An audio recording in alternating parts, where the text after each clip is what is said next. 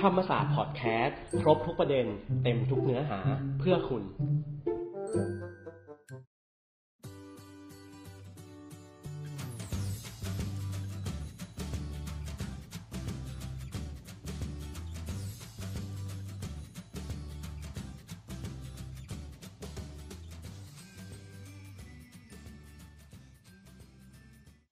สวัสดีค่ะคุณผู้ฟัง พบกับโอ๊ตนะคะสิริพรยังที่นาค่ะ ในรายการ ICE HR ธรรมศาสตร์ทอค่ะ ช่องธรรมศาสตร์พอดแคสต์นะคะ วันนี้ค่ะคุณผู้ฟังเราจะชวนกันพูดคุยในเรื่องของการท่องเที่ยววิถีไทยนะคะ วันนี้พบกับอาจารย์วิษณุเอมประณีตค่ะ อาจารย์เป็นประธานที่ปรึกษาหอศิลปพุทธะนะคะ แล้วก็เป็นวิทยากรด้านการท่องเที่ยวเชิงศิลปะ และวัฒนธรรมค่ะ สวัสดีค่ะอาจารย์ สวัสดีครับ คุณสิริพรครับ ค่ะ สวัสดีค่ะ อาจารย์คะเอ่อเดี๋ยวนี้การท่องเที่ยวเชิงวิถีไทย หรือว่าวิถีแบบธรรมชาติเนี่ยเป็นที่นิยมนะคะอาจารย์ เราจะเห็นว่าตอนนี้นักท่องเที่ยวเราเนี่ยก็มีการไปเที่ยวกันแหล่งชุมชน การท่องเที่ยวคือการที่ได้รับความลื่นลมนะคะ กลับมาได้อย่างไม่น่าเชื่อเลยนะคะอาจารย์ ครับ ไม่ว่าจะเป็นแต่ละแห่งเนี่ยล้วนมีเอกลักษณ์ที่โดดเด่นนะคะ ทั้งในเรื่องของศิลปะวัฒนธรรมนะคะ การกินการเที่ยวการใช้วิถีชีวิต หรือยังเราจะเห็นได้หลายพื้นที่นะคะอาจารย์ที่เขาจัดในรูปแบบของโฮมสเตย์นะคะอาจารย์ที่เขาให้แบบไปพักค้างคืน แล้วก็มีทั้งในเรื่องของเอ่อมีกิจกรรมให้ทำอย่างนี้เป็นเป็นที่น่าสนใจมากเลยนะคะอาจารย์ในขณะนี้นะคะอาจารย์ในมุมมองของอาจารย์ค่ะอาจารย์มองว่าการท่องเที่ยวในลักษณะนี้มันมีเสน่ห์ตรงไหนเหรอคะอาจารย์ ครับ เดี๋ยวก่อนที่จะไปถึงเสน่ห์ของการท่องเที่ยววิถีไทยนะครับข ค่ะ ออนุญาตอ่าทำความเข้าใจกับท่านผู้ฟังนิดหนึ่งนะครับ ว่าการท่องเที่ยวเนี่ยมีกระแสหลักและกระแสรองนะครับ ก็คือถ้าเราจำได้เนี่ยเมื่อสักสิบกว่าปีที่แล้ว เราจะพูดถึงคำคำหนึ่งก็คือ globalization ค่ะ หรือโลกาภิวัตน์ อื กันมาก ค่ะ มากๆเลย เพราะฉะนั้นทุกสิ่งทุกอย่างมันก็จะไปเป็น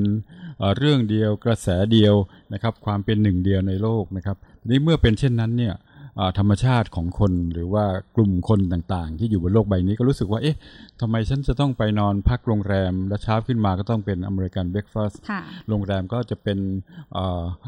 รูปแบบหรือเป็นสแตนดาร์ดที่เป็นเหมือนกันหมด ค่ะ คือตื่นมาเนี่ยถ้าเราไม่รู้เอ๊ะวันนี้เราอยู่ที่ไหน ม นะครับมันเหมือนกันหมดทั่วโลกนะครับเป็นเป็นมาตรฐานเดียวนะครับทีนี้เมื่อเป็นเช่นนี้เนี่ยก็จะเกิดความ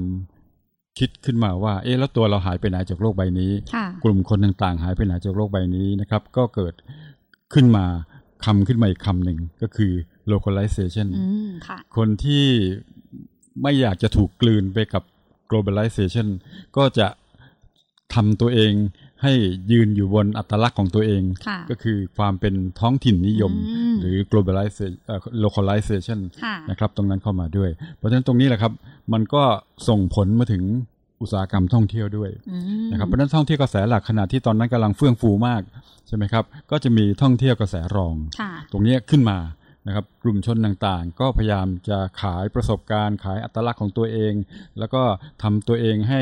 โดดเด่นขึ้นมานะครับให้นักท่องเที่ยวเข้ามาหาประสบการณ์ใหม่ ค่ะ ๆ ที่แตกต่างไปจากที่เขาเคยไปเที่ยวกันมานี่นะครับเพราะฉะนั้นตรงเนี้ยก็เริ่มเข้ามาทีนี้พอมาปี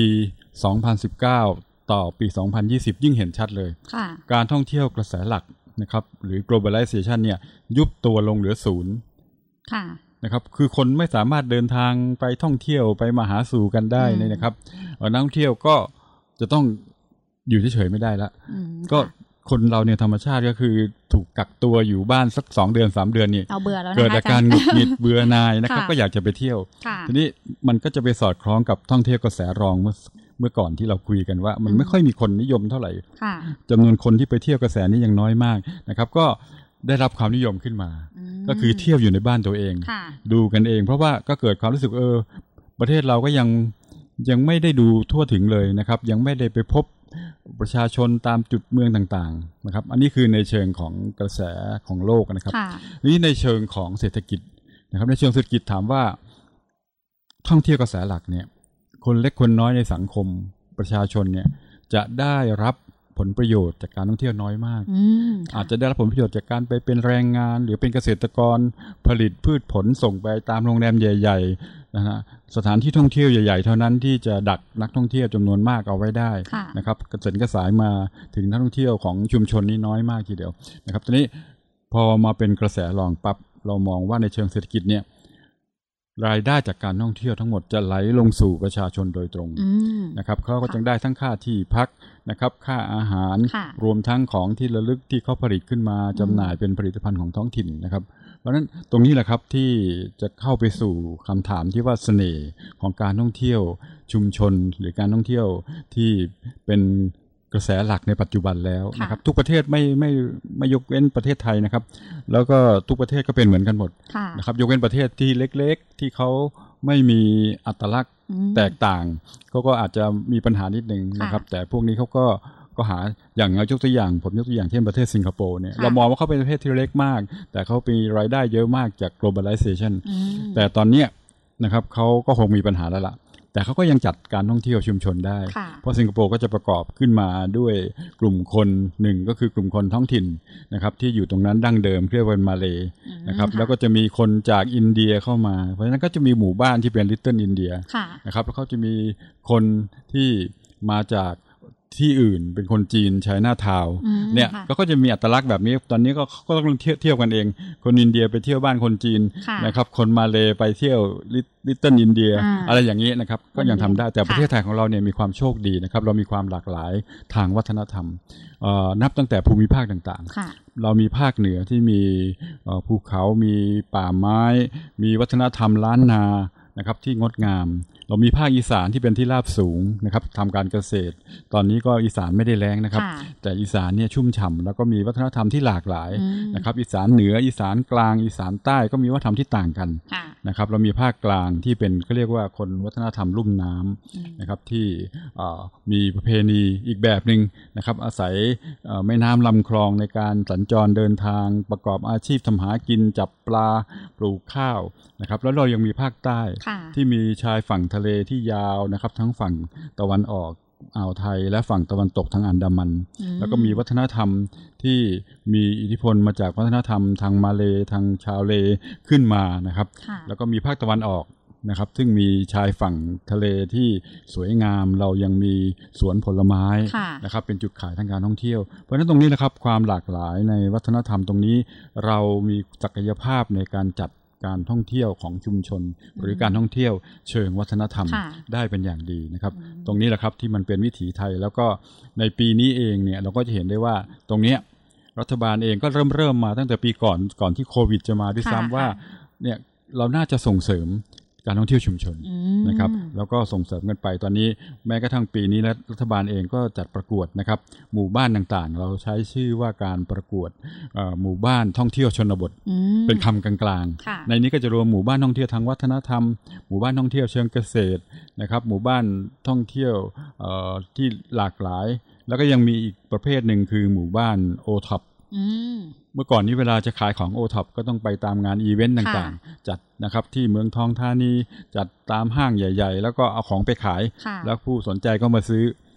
หมู่บ้านโอท็อปเนี่ยจะเป็นแม่เหล็กดึงดูด ดึง ต่อไปนี้ คนเข้ามานะคะ อ่า อาจารย์ ต่อไปนี้ ค่ะ คุณไม่ต้องเอาผลิตของขึ้นมาได้ไม่ต้องมาขายที่ส่วนกลางแล้ว ค่ะ ให้คนไปเที่ยวหมู่บ้านของท่าน ม อย่างที่เอ่อท่องเที่ยววิถีไทยของหอศิลป์พุทธะเคยจัดไป ค่ะ ให้เห็นชัดนี่ก็คือ หมู่บ้านทำกลอง อืม ที่จังหวัดอ่างทอง ค่ะ นะครับซึ่งเขาทำกลองกันทุกบ้านนะครับ ค่ะ เข้าไปแล้วจะเป็นหมู่บ้านที่ทำโอท็อปผลิตกลองเอ่อยิ่งใหญ่เลย แล้วก็ไม่ใช่เฉพาะกลองของไทย ไม่ใช่กลองยาว กลองทัดกลองเพลนอะไรของไทยเท่านั้นนะครับกลองจากทั่วโลก อ๋อ มารวมกันอยู่ที่นี่เลยนะคะ มาสั่ง อจรย์ หมู่บ้านนี้ผลิต อ๋อ นะครับกลองญี่ปุ่นกลองเกาหลี กลอง อืม อินเดีย ก็มาผลิตที่หมู่บ้านนี้หมด อืม ถ้าเราเข้าไปเห็นเราจะเห็นว่าเนี่ยนอกจากเรามีภูมิปัญญาที่จะเป็นความโดดเด่น แล้วเรา ค่ะ สามารถส่งกลับไปขายยังประเทศอื่นได้ แล้วก็ได้รับการยอมรับในในเอ่อความสามารถด้วยนะครับ ค่ะ นอกจากนั้นเนี่ยที่มีเยอะมากๆเลยก็คือพวกหมู่บ้านทอผ้า อืม ประเทศไทยในภาคภาคเหนือก็ไปแบบหนึ่งภาคปาเต้ของภาคใต้ก็ไปแบบหนึ่งอีสาน ค่ะ ก็มีความงดงามของเขาใช่ไหมครับเพราะฉะนั้นตรงนี้ครับคือเสน่ห์ของแล้วก็เรื่องของคนนะครับ เข้าไปถึงปั๊บ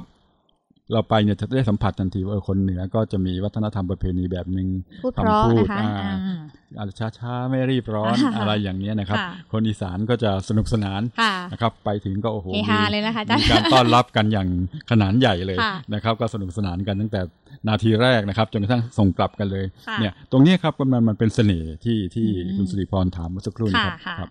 ค่ะ อาจารย์คะแล้วอาจารย์คิดว่าการท่องเที่ยวในลักษณะนี้อะค่ะ ถ้าเราอยากให้นักท่องเที่ยวเขาเกิดความสนใจ แล้วก็บอกต่อให้คนอื่นเข้ามาเที่ยวอะค่ะอาจารย์ เราต้องสร้างแรงจูงใจอะไรบางอย่างให้เขาไหมคะอาจารย์ ครับปัญหาของประเทศไทยเราเนี่ยก็คือเรามีของดีอยู่มาก แต่คนไม่รู้ อืม คนในชุมชนเอง คนในหมู่บ้านหรือคนไทยด้วยกันเนี่ยจะไม่ค่อยรู้ เพราะว่าอะไรครับในการเรียนการสอนเราเนี่ยเราไป ค่ะ สอนเรื่องไกลตัว ค่ะ เรื่องใกล้ตัวเนี่ยหลักสูตรท้องถิ่นของเราเนี่ยไม่ค่อยประสบความสำเร็จ ค่ะ เพราะเราเห็นทุกวันจนกระทั่งชิน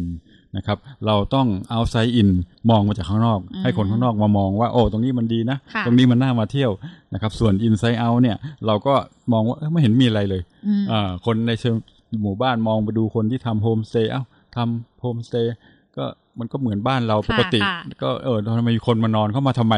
เออเข้ามากินอาหารกับเราทำไม อ่า เออ ค่ะ ขณะที่คนในชุมชนก็อยากจะไปเดินห้าง อยากไปกิน KFC อยากไปกินสตาร์บัคอะไรอย่างนี้เป็นต้นเนี่ยนะครับ เพราะฉะนั้นตรงเนี้ยเราก็ต้อง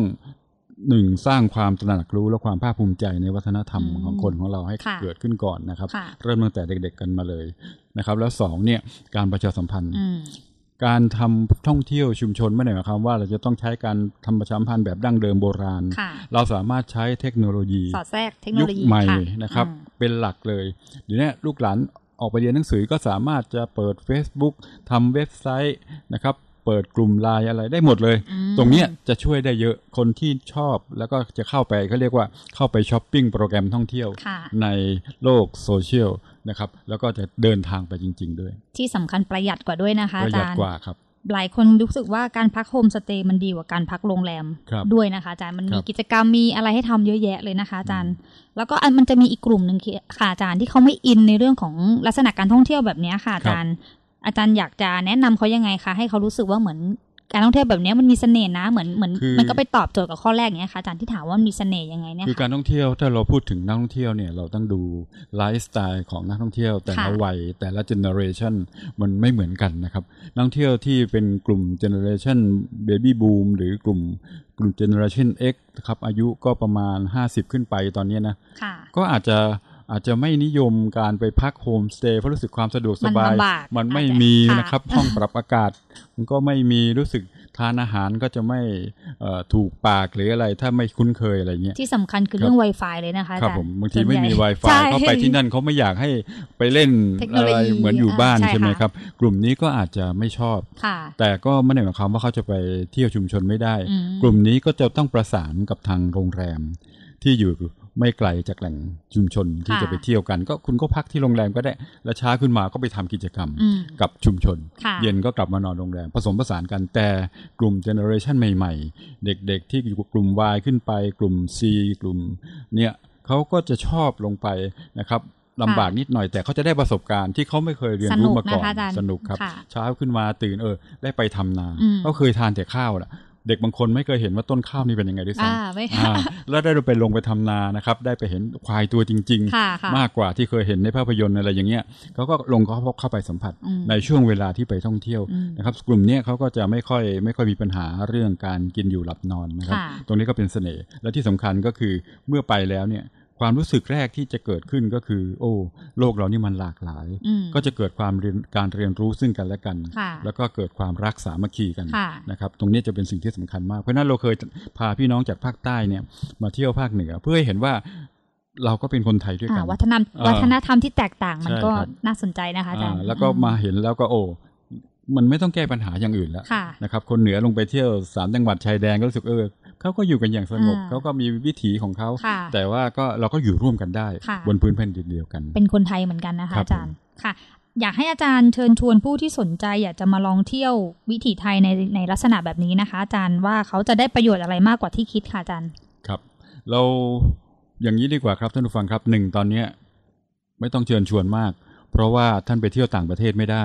เพราะว่าเขาก็ยังล็อกดาวน์กัน อยู่ ค่ะ ใช่ไหมครับ คนที่อยากไปเที่ยวต่างประเทศ มีเงินมีทอง แล้วอยากจะไปเที่ยวเอ่อญี่ปุ่นยุโรปอเมริกาอะไรเนี่ยเขาก็ยังไม่เปิดต้อนรับท่านนะครับสองเราก็ยังไม่สามารถรับนักท่องเที่ยวจากต่างประเทศเข้ามาได้เช่นเดียวกัน ค่ะ นะครับตอนนี้เป็นพลิกวิกฤตให้เป็นโอกาสเลยนะครับ เรามาส่งเสริมการท่องเที่ยววิถีไทยของเราเนี่ยให้โดดเด่นขึ้นมา ค่ะ คนที่มีเงินทองมาก ๆ ที่เคยไปเที่ยวต่างประเทศนะครับ ก็ใช้เงินก้อนนั้นแหละ นะครับมาเที่ยวเมืองไทย อืม ท่านก็อาจจะไปพักโรงแรม 5 ดาวก็ได้ แล้วท่านก็ไปเที่ยวสัมผัสวิถีชีวิตชุมชนอ่ะท่านไปพักแถวภูเก็ต ก็ยังมีโรงแรมที่เปิดต้อนรับท่าน ค่ะ ก็อาจจะไปลงสัมผัสวิถีชีวิตชาวเล ชาวประมง หมู่บ้านชาวประมงเช้าขึ้นมาเขาอ่าออกเรือไปหาปลาอะไรยังไงนะครับ ก็ไปดูแล้วก็ไปอุดหนุนของเขาผลิตภัณฑ์ของเขานะครับ หรือว่าอุดหนุนเอ่อข้าวปลาอาหารของเขาเนี่ยก็จะทำให้เกิดการกระจายรายได้เข้าไป อืม คือเราห้ามคนไปเที่ยวเนี่ยไม่ได้ ค่ะ แต่เราต้องเปลี่ยนวิธีคิด ค่ะ นะครับแต่ที่สำคัญก็คือการไปเที่ยวตามวิถีไทยเนี่ยเราต้องเคารพในชุมชนนะครับ อืม เคารพในชุมชน คืออย่าไปเที่ยวแบบที่เรียกว่าโอ๊ยไปอีสานมันต้องแรงหน้าเลย ค่ะ นะฮะแล้วก็คงจะได้อยพัฒนา อืม อ่า Wi-Fi ก็ไม่มีอะไรก็ไม่มี นั่นก็คือเราต่อต้านในใจตั้งแต่แรกแล้ว ต้องปรับทัศนคติเหมือนกั ใช่ นนะ คคะรับ อาจารย์ ต้องเข้าไปอย่างเคารพ ค่ะ เขาเออทำไมชาวปากากยอทำไมที่เขาอยู่บนที่สูงเขาเขาเขามีการเคารพต้นไม้ใบหญ้า อืม อะไรทั้งหมดแม่น้ำต้นต้นน้ำลำธาร ค่ะ อย่าไปบอกว่าเขางมงาย อ่า ไม่ใช่ ใช่ค่ะ นั่นเขารักษาบ้านรักษาเมือง ค่ะ ไว้ให้คุณนะครับเขารักษาสิ่งแวดล้อมไว้ให้เรานะครับสิ่งเหล่าเนี้ยจะเป็นสิ่งที่เราต้องทำเอ่อเรียนรู้ทำความเข้าใจในเบื้องต้นไปก่อนนะครับ แล้วพอไปอยู่ร่วมกับเขาเนี่ยก็จะเกิดการแลกเปลี่ยนเรียนรู้ซึ่งกันและกันนะครับ อืม เกิดการแลกเปลี่ยนเรียนรู้เราเออสอนเขาเขาสอนเราเรียนรู้ว่าเออ ถ้าเขาทำอย่างนี้นะเขาจะมีป่าไม้อยู่ อย่างยั่งยืนแล้วก็ทำแบบนี้นะนักท่องเที่ยวก็ต้องไปสอนเขาว่า เออนักท่องเที่ยวก็ต้องไม่เข้าไปก่อให้เกิดขยะที่มากขึ้น เข้าไปแล้วก่อให้เกิดเออของเสียอะไรต่างๆ ก็เก็บเอาเอามาทิ้งเป็นที่เป็นทาง ค่ะ นะครับ สิ่งเหล่าเนี้ยมันก็จะทำให้เอ่อชุมชนอยู่ได้ สิ่งแวดล้อมธรรมชาติอยู่ได้ อยู่ได้ นะค ค่ะ รับวัฒนธรรมประเพณีอยู่ได้และเราอยู่ร่วมกันได้ในสังคมของเรา เป็นการสอดประสานที่ ครับ ดีเลยนะคะอาจารย์ ค่ะ คุณผู้ฟังคะ เมื่อการท่องเที่ยวไม่ใช่แค่การพักผ่อนอีกต่อไปนะคะ แต่มันคือโอกาสค่ะ ที่คุณผู้ฟังหลาย ๆ ท่านนะคะ จะได้ไปเรียนรู้แล้วก็พัฒนาเพื่อนะคะ รู้จักตัวเองมากขึ้น การท่องเที่ยววิถีไทยค่ะ จึงเป็นเทรนด์ใหม่ที่มาแรงเลยนะคะ คุณผู้ฟัง การส่งเสริมชุมชนมีเอกลักษณ์มีเอ่อท้องถิ่นให้นักท่องเที่ยวรู้จักประเทศไทยแบบเจาะลึกเนี่ย สามารถเข้าใจวิถีชาวไทยที่มีความหลากหลายนะคะ มากกว่าการไปถ่ายรูปและการพักผ่อนนะคะ ก็อยากให้คุณผู้ฟังได้ลองไปสัมผัสนะคะบรรยากาศแบบนี้ดูนะคะ ค่ะวันนี้นะคะก็ต้องขอขอบพระคุณนะคะ ท่านวิทยากรค่ะ อาจารย์วิษณุเอมประณีตนะคะ ประธานที่ปรึกษาหอศิลป์พุทธะนะคะ แล้วก็วิทยากรด้านการท่องเที่ยวเชิงศิลปะและวัฒนธรรมนะคะ ที่วันนี้อาจารย์มาแลกเปลี่ยนประสบการณ์ในเรื่องของการท่องเที่ยววิถีไทยนะคะ วันนี้ขอบพระคุณท่านอาจารย์มากนะคะ สวัสดีค่ะ ครับ สวัสดีครับ ค่ะคุณผู้ฟังคะ แล้วพบกันใหม่นะคะในรายการ ICE HR ธรรมศาสตร์ทอค่ะ ช่องธรรมศาสตร์พอดแคสต์นะคะ เราจะออกอากาศทุกวันพุธและศุกร์ของสัปดาห์สำหรับครั้งหน้าจะเป็นประเด็นอะไรอยากให้คุณผู้ฟังติดตามนะคะสำหรับวันนี้สวัสดีค่ะ